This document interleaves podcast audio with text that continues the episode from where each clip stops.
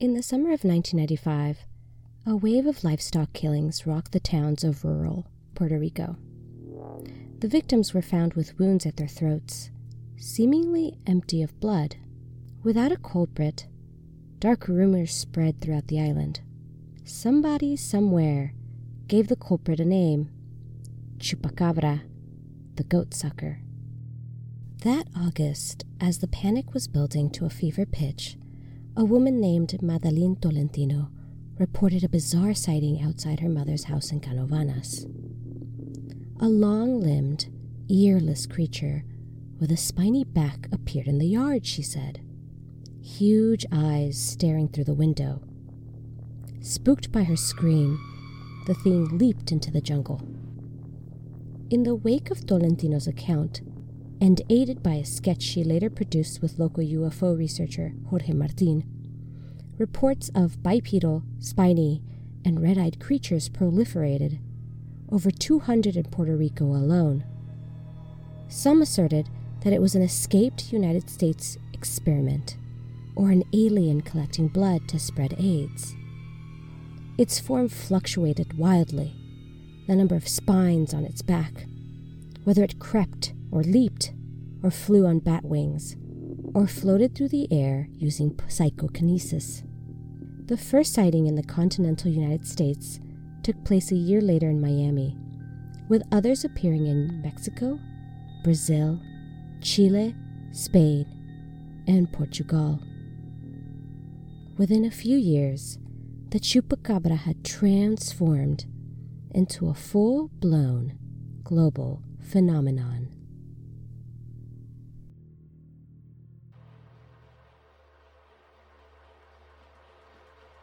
This is Monstras.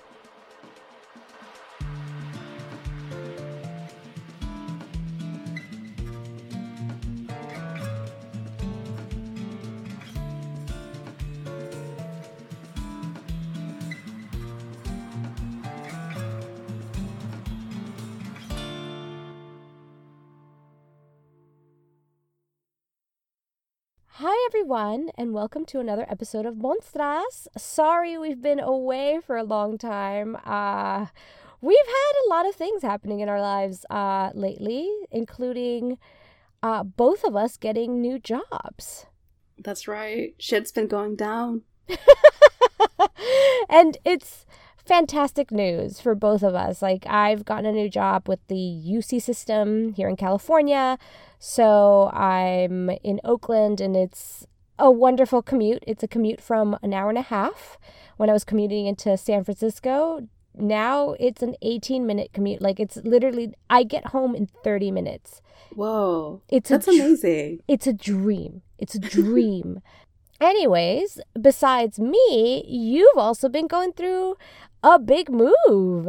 I am living now in New York City. I'm living in Queens. Oh my God. Amazing. So we're living in like complete opposite places. Yes. Like, yeah. Oh my God. Well, you're experiencing a heat wave. If I look out my window a little bit right now, the overcast is gone, but it's still pretty cool here. So much hate directed from me towards you right now. I hate the heat. I absolutely hate the heat. And yet, it's been so strong. And yet you've grown up in nothing but heat. I tried to move away. I couldn't think of a place colder than Michigan. And it was still hot. Oh my God. Well, it doesn't matter because you got a good job. Yeah. With what college was it, or what school was it again? It's SUNY, so State University of New York at Old Westbury. So on Long Island, I'll be a professor in American Studies and Media Studies. Yay! I hope you teach that class again about monsters and stuff. Oh yeah, I totally want to teach about monsters. Yay! Make people actually learn about it. Scare the children. Yes, scare them kids.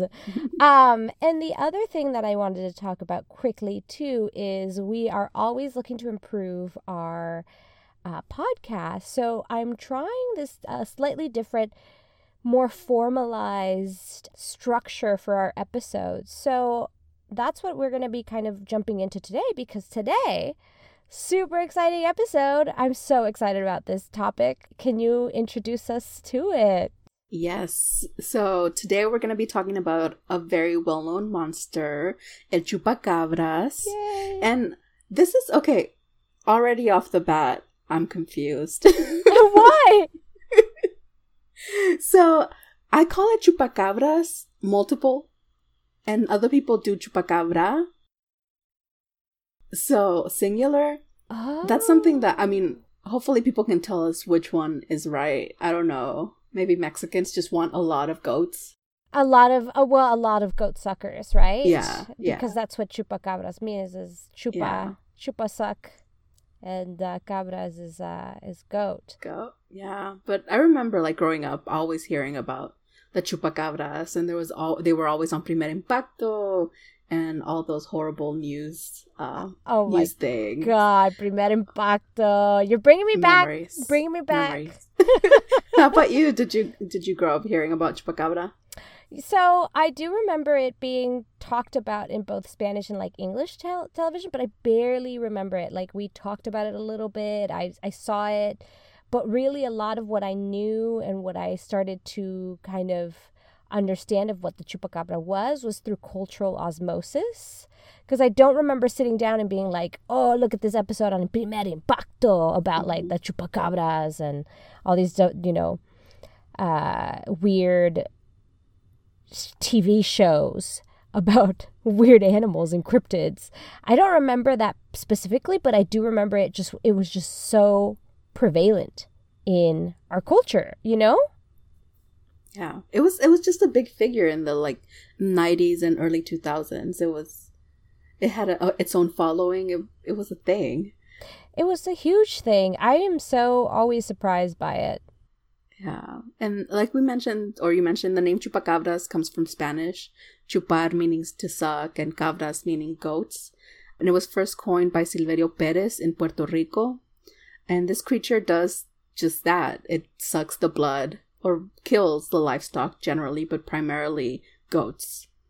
And honestly, who doesn't? Who isn't a Chupacabra? I love me some goat. Really? Goat? Yeah, so, it's good. No, I haven't had goat, and I'm like, shit, maybe I should go eat goat at some point, because I've had lamb, but no, I mean, I'd be down to eat some goat. The only thing that I probably wouldn't eat in the world is, like, anything domesticated, obviously, like highly domesticated, like pets. Mm-hmm. But other than that, everything's kind of fair game to me. Like, I've eaten kangaroo. Really? Yeah, it's very gamey. I don't particularly love it. I just remember, like, goat, and they make the stew in the goat blood. What? So it's extra, like, rich. Yeah. Oh, I didn't know that. Yeah. Well, it sounds delicious. Well, at some point, I'll eat some goddamn goat. But this is why I think Chupacabras likes goats. They're delicious. Oh, okay. That makes sense. Enough about goat, not lamb, goat. Let's talk about our first section, which is what it looks like. So can you describe how it looks like, Orquídea? I've never seen one, but I can tell you how other people have described the Chupacabras. I don't want people to think this is, like, my own sighting. I don't want to take that from others. So one of the ways it's been described is as a spine-backed alien, hairless, with a mouth that looks like a tapeworm and really circular, sharp teeth. The description of the sizes varies between the size of like a medium dog to a small bear. Which is it's a lot. That's a lot. Yeah, you have no idea what's coming. Yeah, a small dog or a giant bear. It's really not cool. Yeah. And another description is a winged kangaroo or some type of goblin-looking creature, which sounds really scary. Oh, God. So we have a photo here where the Chupacabra has really long limbs and a beak-like mouth, so it's a weird bird mammal mix. It reminds me of a duck-billed dinosaur, this depiction that they've drawn, you know? Yeah. And we need to share these on social media. We'll share some of these images that we're talking about. Yeah, because they're freaky. Yeah, the one with the glowing, and it has, like, glowing red eyes, but it's think of a duck-billed dinosaur, but it's, like, more hunched, backed and like it has like all these spines coming out of its back. Yeah, it's freaky. It's a weird porcupine thing. And the red glowing eyes is definitely something that kept coming up in descriptions of the chupacabras, which I think makes it extra eerie and supernatural. Yeah, exactly. Yeah, and one of the other descriptions is that it looks like a predatory monkey or mongoose creature, and sometimes with wings. And some people say that it flies. Which is hilarious. So hilarious. It's like, so first of all, you don't know what goddamn size this thing is. So either a small, dog-like creature is going to fly down from the sky, or a small damn bear is going to just pummel you to death and suck your blood. Like, what am I expecting here? Exactly. There's no way to know. And I think that's why the sightings have traveled, and we'll talk about this further, but how the sightings have been all over the world, because it can be anything that captures your imagination.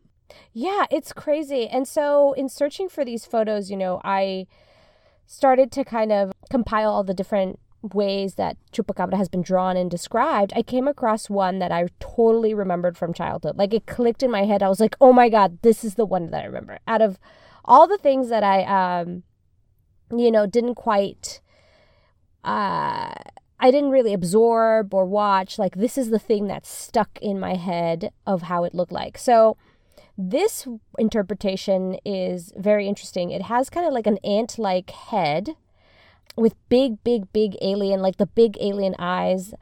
And it has, of course, their red eyes. They look like the Greys from the X-Files. Like, that's kind of how it looks like, I guess. It has the telltale spikes. So almost all the interpretations have spikes, starting from the top of the head, going down along its spine. It stands on these two legs with like super sharp claws located on both its hands and its feet. And it has, and this depiction has two sharp little like teeth at the end of the mouth, which it uses to with sharp precision, according to legend and folklore, So that's where the goat sucking happens, is in these two little front teeth, at least in this drawing and interpretation, which again is just, I saw it and I was like, oh my God, it was very nostalgic for some reason. And that's what's so, yeah, I look at these and I'm like, the one that reminds me most is that third one where it looks like a weird predatory monkey. That's the one that's most familiar to me for some reason. Which one? Is it the one with the wings? Yeah. My God, I just don't understand. I'm like, it's, you don't really know what's coming, is essentially what's going on here. So let's get into the behavior of La Chupacabra, how it hunts and how to spot one of its victims. Okay. So this is the part where we put on our X-Files hat. Ooh. And we have to do and examine our carcass and look into some of the clues. Yes. So imagine... So everybody, unless you're driving, close your eyes. Don't drive with your eyes closed. So imagine you're a humble farmer, working your butt off from sunrise to sunset, milking them cows, collecting them eggs from chickens. And on one normal, regular morning, you go out to the field where you keep your goats and you find a few of them laying down. And you're like, huh, that's odd. Why are they sleeping? So they're taking a little nap in the middle of the day. Why is that? So you go up to them and you check them out and you realize they're dead. So they're not sleeping at all. They are dead. So they're in that permanent sleep. Exactly. Upon closer examination, you find that it looks deflated, almost like the insides have been sucked out. You keep examining this poor goat, which maybe you named the goat, and it's really sad. You named him, Pepita or something, Pepita the goat. And poor Pepita is dead now. And for some reason, it looks like she's had her insides sucked out. And you notice that on her neck, there are two puncture wounds. You already know that Jose, your rival farmer from down the street who hates you because he's a dick, didn't kill this goat. Your rival. I know, for some reason, and in this scenario, I've made up a rival named Jose. And you know that it wasn't this guy because he's not going around with sharp teeth biting goats, obviously. If it wasn't that dick-ass Jose, who killed this goat? Well, obviously, it can only be one culprit. Dun, dun, dun. The Chupacabra. Oh, my God. Oh, my God. In March 1995, this exact thing did occur, or at least something similar, except no horrible Jose. I don't know why you felt the need to include him, but all right. He's my made-up character. He's an asshole. I'm sorry to all the Joses out there. Not all, hashtag not all Joses. Exactly. This happened in 1995. 8 sheep were found dead, and soon around 150 farm animals and pets all across the island had been found dead and drained of blood. So this is taking place in Puerto Rico in the 90s. So as Puerto Rico is being rocked by these killings, Madeleine Tolentino says she spots a creature in Canovanas, and she's the origin or patient zero, and is where the description of the Chupacabra comes from during that time period. And then from there, the legend spreads. Can you tell us a little bit about where else the Chupacabra has been spotted, Brenda? Absolutely. After this first sighting, so the Chupacabra, for those of you who might not know, it didn't originate, obviously, in Mexico. It originated in Puerto Rico. You're breaking my heart. I know. It's not a Mexican legend. So after this first sighting in 95 in Puerto Rico, and with Tolentino's account now out in the world, more people began to report like these mysterious deaths of farm animals all over the place. It started in Puerto Rico and really started to spread in places like into Mexico, into Argentina, Chile, Colombia. And then it's made its way to the U.S., primarily kind of in the southwestern region. Obviously, it's spread from there as well all throughout the U.S. And then it's made its way as far as China, which I was super surprised. I was like, what kind of creature? I mean, they have goats in China, right? Sure. I'm pretty sure they do. But now that we've talked about the way it hunts and its behavior and how it acts, let's go into a little bit of the history of, like, where does this legend originate from? Because it's really fascinating. Yeah. And then, like I said, growing up, I thought the Chupacabras was a Mexican monster. I'm still disturbed it's not. I don't know why we feel the need to claim it as our own, but we do. But in doing research, it was fascinating to see the real origins and so also how different countries have fought for it.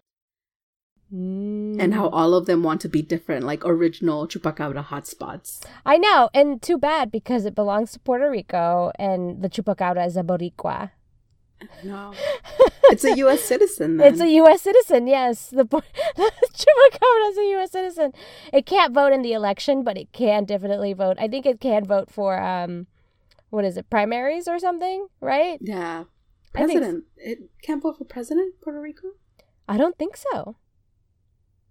Oh, my God, let's look it up. No, they do not have voting rights for president, but they can participate in the presidential primary process. That's insane. Yes, I know. It's pretty shitty. Let me tell you, it's pretty shitty because Puerto Rico's history is insanely complex and awesome. But let's concentrate on the monster really quick. So the history of the monster or the Chupacabra is pretty complex, actually. So most of us know that the sightings and attacks began around the 1990s in Puerto Rico. However, there are a few sources that differ. In the book La Conspiración Chupacabras, Jorge Martín dates sightings all the way back to the mid-70s. And during these early attacks in the 70s, witnesses described it as a creature between 4 to 7 feet, thick brown or black hair, and humanoid figure with, again, bright eyes, but no mention of the spines, no mention of it walking kind of like on all 4 legs, but really kind of walking on 2 legs. Yeah. This is a great book, too. I highly recommend it. It's in Spanish. I haven't been able to find an English version of it, but it really is. It connects the Chupacabras to aliens. I think you'll like it, Brenda. Oh, my God. Yes, I do love aliens. So Jorge Martin's research shows that between 79 and 1980, there were mutilations of farm live chickens and rabbits in La Sapera, Beatriz y Parcelas Muñiz in the towns of Sidra and Calle, Puerto Rico. Some witnesses say that around that time of the attacks, there's also white orbs or lights in the sky. Whoa. Hence the alien. Are aliens really, like, I don't know what a white orb is, but it ain't an alien. That sounds more like ghost-like to me. What? White orbs in the sky? Lights in the sky sound like aliens. Okay, lights in the sky. Okay, so white orbs or lights in the sky. Okay, I see. Okay, all right, fine. I guess ghosts don't magically float up into the air and float up there, right? According to you, ghosts don't exist. So. I mean, no, they don't, but I'm just asking you who believes ghosts exist and your expertise in ghosts if they do fly up into the sky for no goddamn reason. They usually try to stay close to where people are. Okay. Like Ariel. So aliens are like almost like sky figures and ghosts are like earthly figures. Yeah. That's interesting. I buy that. Okay. Yeah. That's fine. So we were talking about where the mutilations were taking place in 79 and 80. And I'm not really super familiar with Puerto Rican geography. So did some quick research. Sidra and Calle both are in central Puerto Rico. Tourism doesn't seem to be very big in Sidra, so they were economically reliant on agriculture. And Calle is south of Sidra, and it's also super mountainous. And it also was an agricultural region until Operation Bootstrap. So it seems like both were heavily agricultural. Oh, what is Operation Bootstrap? I knew you were going to ask me. I didn't look it up. Oh, my God. If you knew I was going to ask, why did you not look it up? Don't know. Oh, that's so funny. Let me see. It's a name given to a series of projects which transformed the economy of Puerto Rico into an industrial and developed one. Sounds pretty... Let me guess. The America came up with it. And it's... Yeah. So it's... Oh, my God. The federal government of the United States, together with what is known as Puerto Rico Industrial Development Company, set forth a series of ambitious economical projects that evolved Puerto Rico into an industrial high-income territory. I mean, I bet you it didn't work, and the United States is to blame for it, so, yeah. Yeah, that's about right. Yeah, that sounds about right. Or that sounds about white. Yes? No? Okay. Yes. Anyways, 1990. So remember the year 1995 is a super key year in Chupacabra legend history.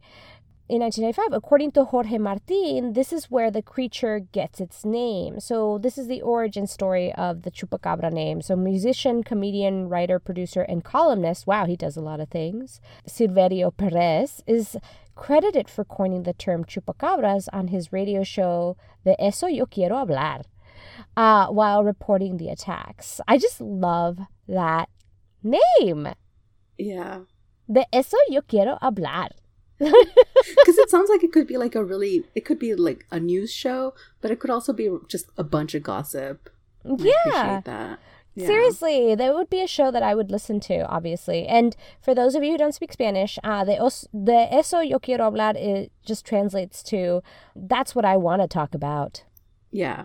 It's so... And every time you say it with so much attitude. I know. I just love it. I love it. I want to... It's what it reminds me of. It's like you have to embed it with that kind of attitude. You have to say, you can't say that title without having it be with some attitude. Yeah. Martin also cites a few things that happened that year. So 1995, around the area of Orocovis, for example, and this was originally in Spanish, so I did a quick translate from the book. He writes, quote, Saturday, March 18th, other sheep were attacked in a similar way that they were in Finca de Barreto. One of the dead animals was injected with venom and left as bait for the mysterious attacker. If a dog was responsible for the attacks, then if it came back to eat the poisoned sheep, it would die and the affair would be cleared. Some attacks continued in the area, but by March 25th, the poisoned sheep was still there, just rotting away. So what they did was they thought that this is how they would catch the chupacabras or whoever was doing this. They would put poison in one of the sheep that was dead and that did not work. The chupacabras did not come back to finish that one particular animal. It doesn't make sense, to be honest, if you're trying to capture an animal that supposedly likes drinking fresh blood from an animal that is alive, then obviously you're not going to get results from a dead animal that's poisoned. I hadn't thought of that.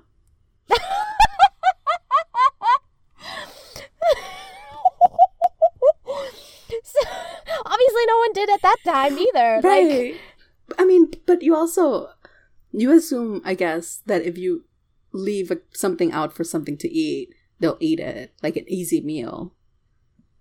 Yes, but if you're thinking about like behavior of something that likes to suck blood, like think of other animals that are kind of close to that too, like mosquitoes, vampires, they want their yes, that's a good example.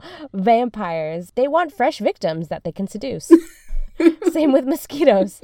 They want fresh victims that they can seduce, but they like fresh blood. They don't just drink, random ass blood. I think that's why it's a flawed strategy from the beginning.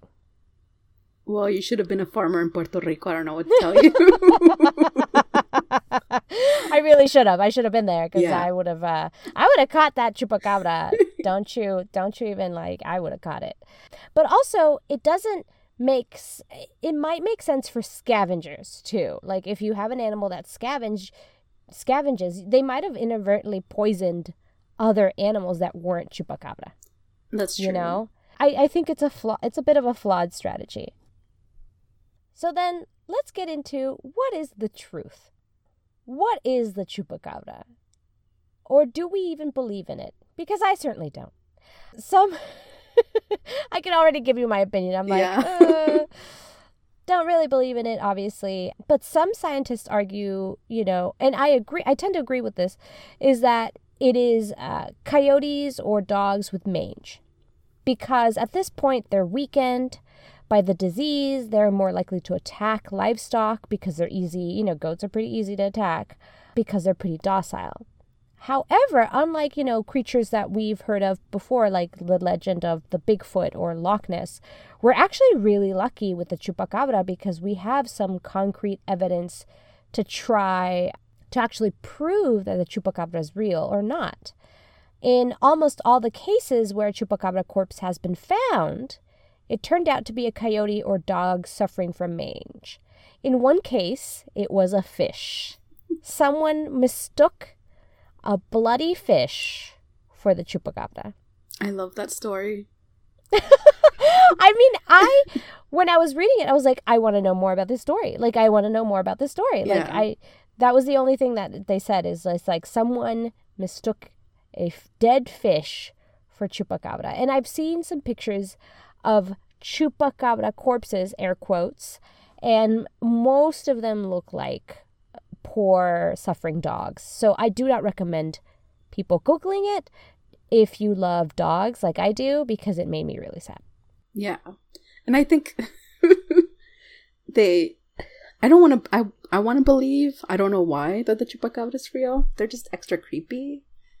They are. But obviously they're not. There hasn't been any proof, and everything that's been caught has been just a mangy creature. And mange is caused by a parasitic mite that burrows into a mammal skin. See, this is more terrifying than the chupacabra. It really is. Just knowing horrifying. About this. So mange causes hair loss in fur-covered animals. Canine scabies or sarcoptic mange is the more contagious form of mange and causes intense itching in the poor infected animal. Skin damage occurs from the animal intense biting and scratching. So the itchier they get, the more they bite at it, and the worse their skin gets. So that's why the skin can sometimes look all scaly and shriveled. Horrible. It's horrible. I highly recommend you not Googling mange, because I had to, just to see what it looked like and how these people could mistake a chupacabra for dog. Oh yeah, it's goddamn freaky. I mean, they have no more hair. Their skin's kind of scaly. It's terrible. Yeah. And a really cool fact that I found out in researching this is that primates, so us and our ancestors, were the original hosts of these mites. And so while we do get scabies, we get like a, what is it called? It's kind of, yeah, we get, I think, scabies. It's kind of like a mild rash for us. But for dogs, coyotes, and other canines, they can actually really suffer. They can die from it. So we as humans actually ended up passing it on to the canids or the canine family, which is really sad. I'm like, God damn it, humans. Why did you do that? Why did you do that? The dog is our best friend. I love the dogs, okay? So I love dogs. But, okay, so back to the chupacabra. Let's say that the chupacabra is really a dog or coyote or some sort of canine with mange. How do you then explain the puncture wounds on its neck or the fact that these animals were found drained of blood? Well, Benjamin Radford has an answer for you. He's a skeptic. Great. So Radford's a skeptic who intensely investigated the chupacabra. And he said that it isn't uncommon for coyotes or other canine predators to take a bite and just leave. I didn't know they did that, but I guess they just taste and leave. Yeah. So it's like very dickish of them. Yeah. I'm like, wow, you finish your meal. Yeah. Where's your mom? People are... other coyotes are starving out there. Come on now. Yeah. Yeah. So when they bite the animal, the bitten animal is left to die with only a pair of puncture wounds, which is what we find in the carcasses. As for the missing blood, it's not really missing. It just coagulates to the lowest part of the body. If y'all watch all those CSI shows, they talk about it all the time. Like, you can tell how the body was positioned based on lividity or where the blood goes. Right. Yes. And that's why it seems like there's no blood, but there really is blood. It's just all in one spot. Exactly. Yeah. I still want to go back to this alien element because I really thought you would pick up on it. So is one possible truth that the chupacabra is an alien? No, I don't think so, because mostly okay, so first of all, when you think of aliens, I do believe in aliens. I do believe that aliens exist. However, I highly doubt that they've ever visited. I just think that they live somewhere in space, somewhere in the far reaches of the galaxy, maybe to places that we will never, ever, ever see because light just doesn't reach our planet from that far away. But when you're talking about aliens and the possibility of aliens, you do have things like, you know, spaceships. Yes, you have like the bright lights in the sky, but I don't know. It's not... It doesn't make any sense, you know. There are descriptions that describe the chupacabra as very alien-like, but it just doesn't make sense, and it makes more sense that they're rabid animals. Or even, I also wondered if it was maybe more than likely a serial killer. Serial killers have this tendency when they're escalating to human murders to kill a lot of animals first. And so maybe this dude went on a rampage killing a bunch of animals and then moved on to humans, right? But I did some limited research. I'm not going to say that I did an in-depth research and could not find any information on Puerto Rican serial killers besides just one dude. And he really didn't kill in Puerto Rico a lot. He killed some, but he actually ended up killing a lot of people also in America, or in the States. So yeah, aliens? No. Just like with ancient aliens. No, I'm not buying it. Nope. All right. I thought this would be like your chance to be close to a real alien. No, I wouldn't. First of all, what do you think? I'm going to make out with a chupacabra? I don't know what you do in your free time. What are you trying to say? You're trying to say that I'm going to make out and like date the chupacabra? Like Maybe. Have its weird alien babies. Oh my God. Wouldn't that be kind of cool? See, there you go. Exactly. Not for the sexy parts or anything like that. I just want to have like children that I can unleash upon the world that will, you know, do my bidding and kill people. So that would be great. I think that's interesting. You're terrifying. Okay. So one of my favorite theories, and one that gets us to talk about the popular culture portion of this episode, comes from an interview with Lauren Coleman, who's the director of the International Cryptozoology Museum in Portland, Maine. Her theory is that the sightings in Puerto Rico coincide with the release of the movie Species on the island.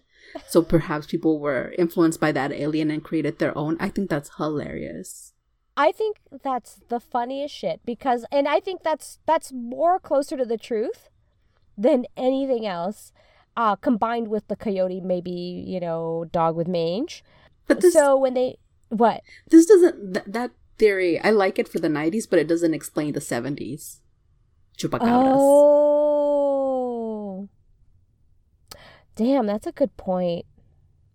I mean, the only thing that I can see this being more kind of lend itself to this theory is that when they mentioned Madeleine Tolentino's name in one of the articles, they mentioned that Species had just come out a month before. So a month before, you know, the description that Tolentino had for the Chupacabra came out.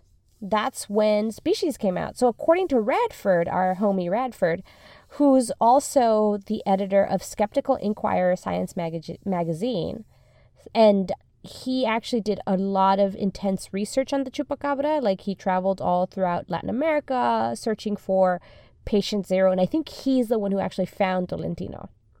So some of the theories of where the Chupacabra came from stem from anti-American sentiment, which I don't blame. After reading about Operation Bootstraps, I'm like, that makes sense. So quoting Bradford, I spoke to several Puerto Ricans who felt that the U.S. had exploited, shortchanged, and ignored the island in economic and many other ways, he says.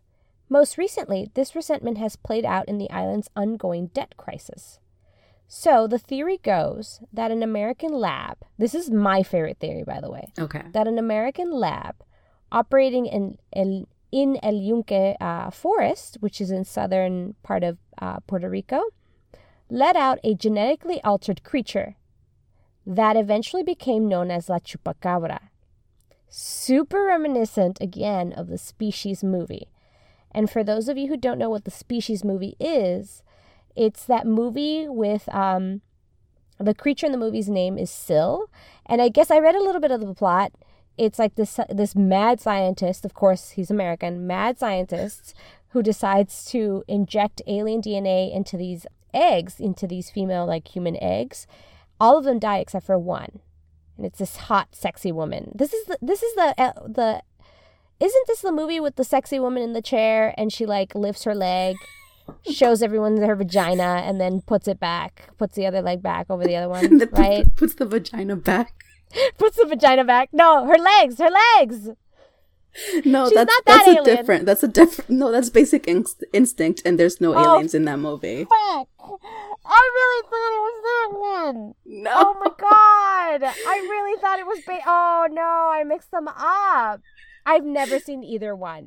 So that's Sharon Stone. I thought it was the sexy. Then what the fuck is Basic Instinct about? She's like a criminal and I don't know, something like that. I haven't seen it either. But no aliens, I promise.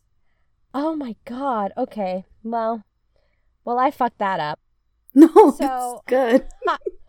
I really thought it was the same movie. Okay, well, that was my bad.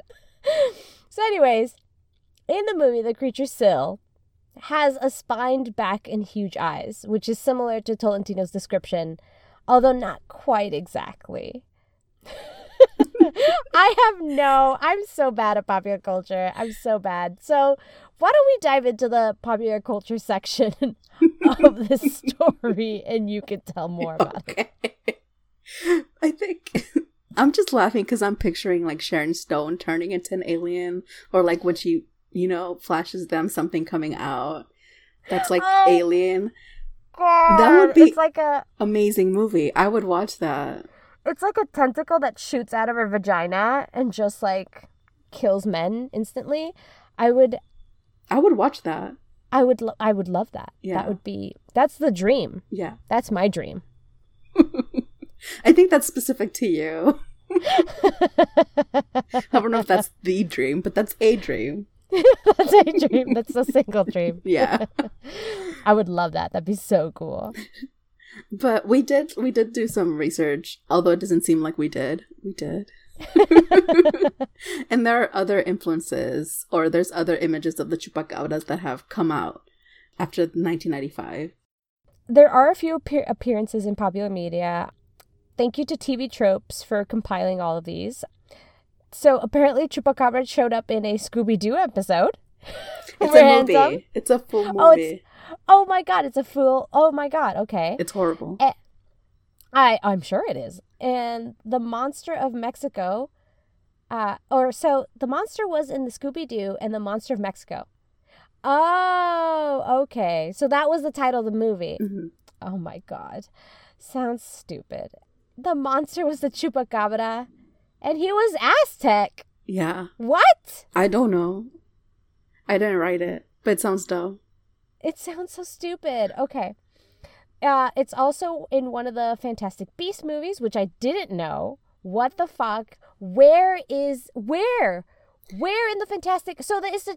Wait, I'm mad now. I'm just like, my head is spinning on this because... Is it a wizard? No. It's like there's a... It's just a monster. Okay. And like the Grimwald one, they just mentioned the chupacabras and there's like a chupacabras. Oh my God! I have to look this up. It's not a starring role for the chupacabras. It's an extra. Oh. Okay, got it. And then there's a sci-fi movie called The Chupacabra versus the Alamo, which I saw a video of it, or not a video of it. I saw the poster of it, mm-hmm. And it's just some guy with a shotgun. That guy is Eric Estrada. Oh my God, is it? Yes. Eric Estrada is in this freaking movie? Yes. Which makes it amazing. I need to watch this. Yeah. We need to do a movie review for this one.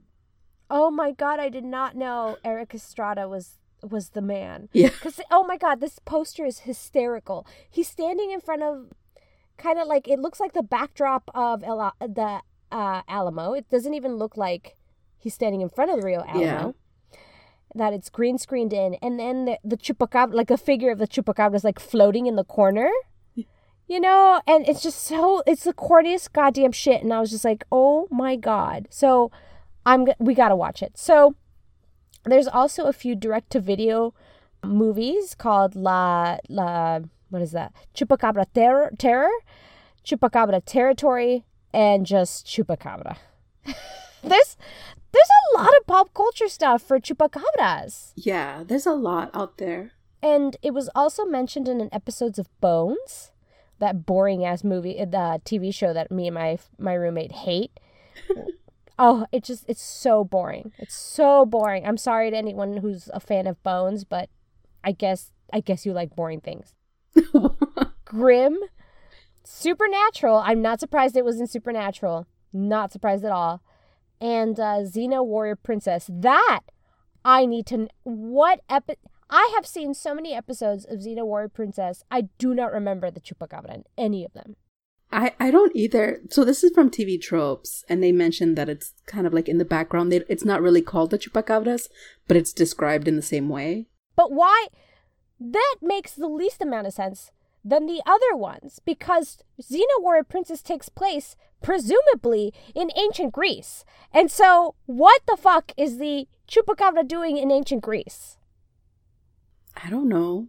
Eating goats. Oh my God. Anyways, that's hysterical. That's so ridiculous. So ridiculous. And this is, a very limited list, I think. We didn't include a good chunk of movies that are out there, thankfully. So one of the most popular appearances of the Chupacabras was in the X-Files episode called El Mundo Gira.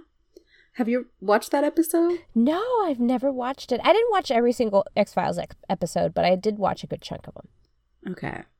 So I haven't watched it either. I've watched like clips of it just because I know like a few folks have written about this episode because it talks about immigration and Latinos in the U.S. and all that fun stuff. Oh.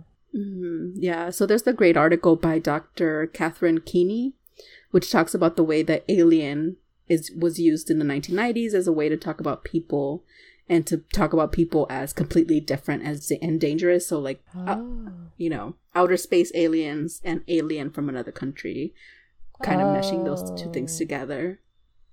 So in the episode of the X-Files El Mundo Gira, the Chupacabra isn't real, but there's this contagion carried by immigrants from Mexico. They have this enzyme that causes a fungal infection and then death. So yeah. So the extraterrestrial alien is used to argue that immigrants, the other kind of aliens, must be watched and contained for national safety, is what she argues. It's a really great article, and it makes me want to watch that episode again, or for the first time. I can't remember. Wow. So it's really part of the anti-immigrant, like, rhetoric that's going on. Well, not now, but it's been going on. Yeah. I mean, it's still going on. But yeah, definitely during the culture wars of the 90s and 2000s, this idea that immigrant communities needed to stay out of the U.S. and were definitely alien, right? The constant use of the word alien. Yeah, like illegal alien. Like you're not. Well, what's a legal alien then? Exactly. Yeah. Wow. I mean, why even use that term in the first place? Aliens should be reserved for extraterrestrial beings, not for, you know, people from a different country. It just doesn't make any sense. You should talk to law enforcement. I'm sure they'll want to hear that. Oh, I'm sure they will. Fucking putos. Don't get us arrested. Just whatever. I'm mad at the world right now. The world's terrible right now. But that's why I was like very excited to talk about the Chupacabra instead. Concentrate on something else. That's super fascinating. I did not know how racist that X-Files episode was. Yeah. Wow. Yeah. So I think, do you have anything else to say about the Chupacabra? I think that's it. I thought it was going to be a little bit longer, but there's not too much crazy, unless you want to get really into the Chupacabra, like there isn't too much crazy, more crazy things about it. Like there's these major players like Radford, Tolentino, Martín, right? All these folks who have done this research. So have seen the Chupacabra. There's been a lot of sightings again, but a lot of the sightings, as I said before, I was looking them up and they look like they're just dead dogs. Yeah. It's kind of sad. It's really sad. So that's basically, I guess, the end of this episode. It's our conclusion. Thanks again so much for listening to our show. You know, we really have been loving doing this. Sorry for the long break again. We will be, hopefully once our schedules calm down a bit, we're gonna go back to maybe doing 2 episodes a month. I'm hoping, at least. I don't know, depending on you, and you have possibly a like soundproof room that you might use. Yeah, once I figure out campus, I have like a soundproof room I can record in. Oh my god, it'd be a huge difference. Yes, thankfully. So that would be awesome, because I'm recording in my closet right now just so that I could cut down noise levels.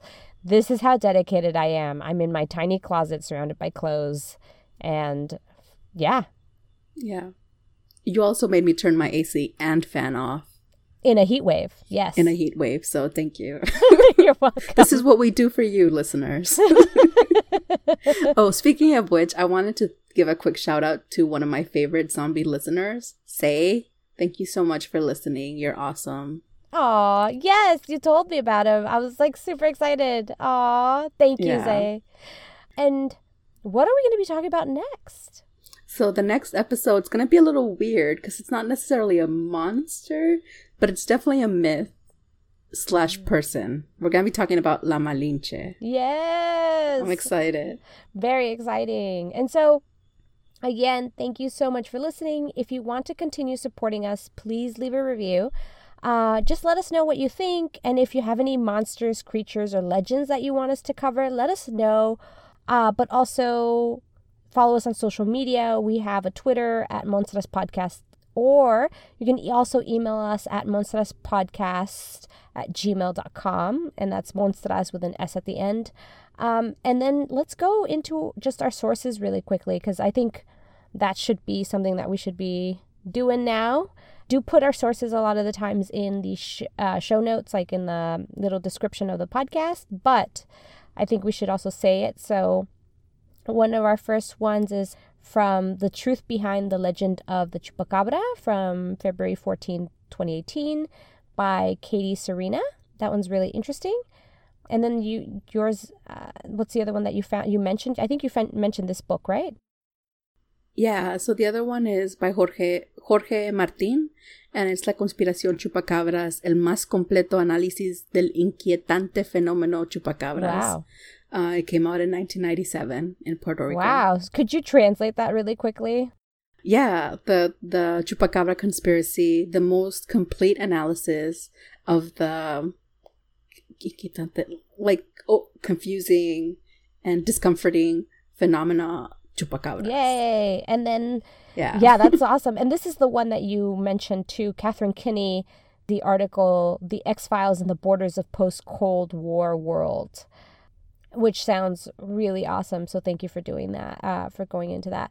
I also read an article by Radford. What was his name? I already forgot his name. It's Benjamin Radford, my mistake. So Benjamin Radford, I read one of his articles as well, and that's the one where he talks about his hunt for the Chupacabra. That's the article I actually took an excerpt from, and it's called Chasing the Chupacabra, a Lone Star State Legend, which is not true because it does not come from Texas. It comes from the PR. So thank you very much. I'm hoping that Chupacabra votes in the primary, presidential election primaries. I wonder who he supports. Nice. Is he a Kamala Harris person, or is he or because he's evil, he's a Donald Trump person. So maybe that's why. Yeah, he's a bloodsucker. That would make sense. He's a bloodsucker? That would make so much sense. Anyways, thank you so much, folks, for listening to us. Please, again, review and, leave us some comments and stuff. So thank you so much, and have a great day, and stay cool if you're in one of those hot places. Stay cool, everybody. Bye. Bye.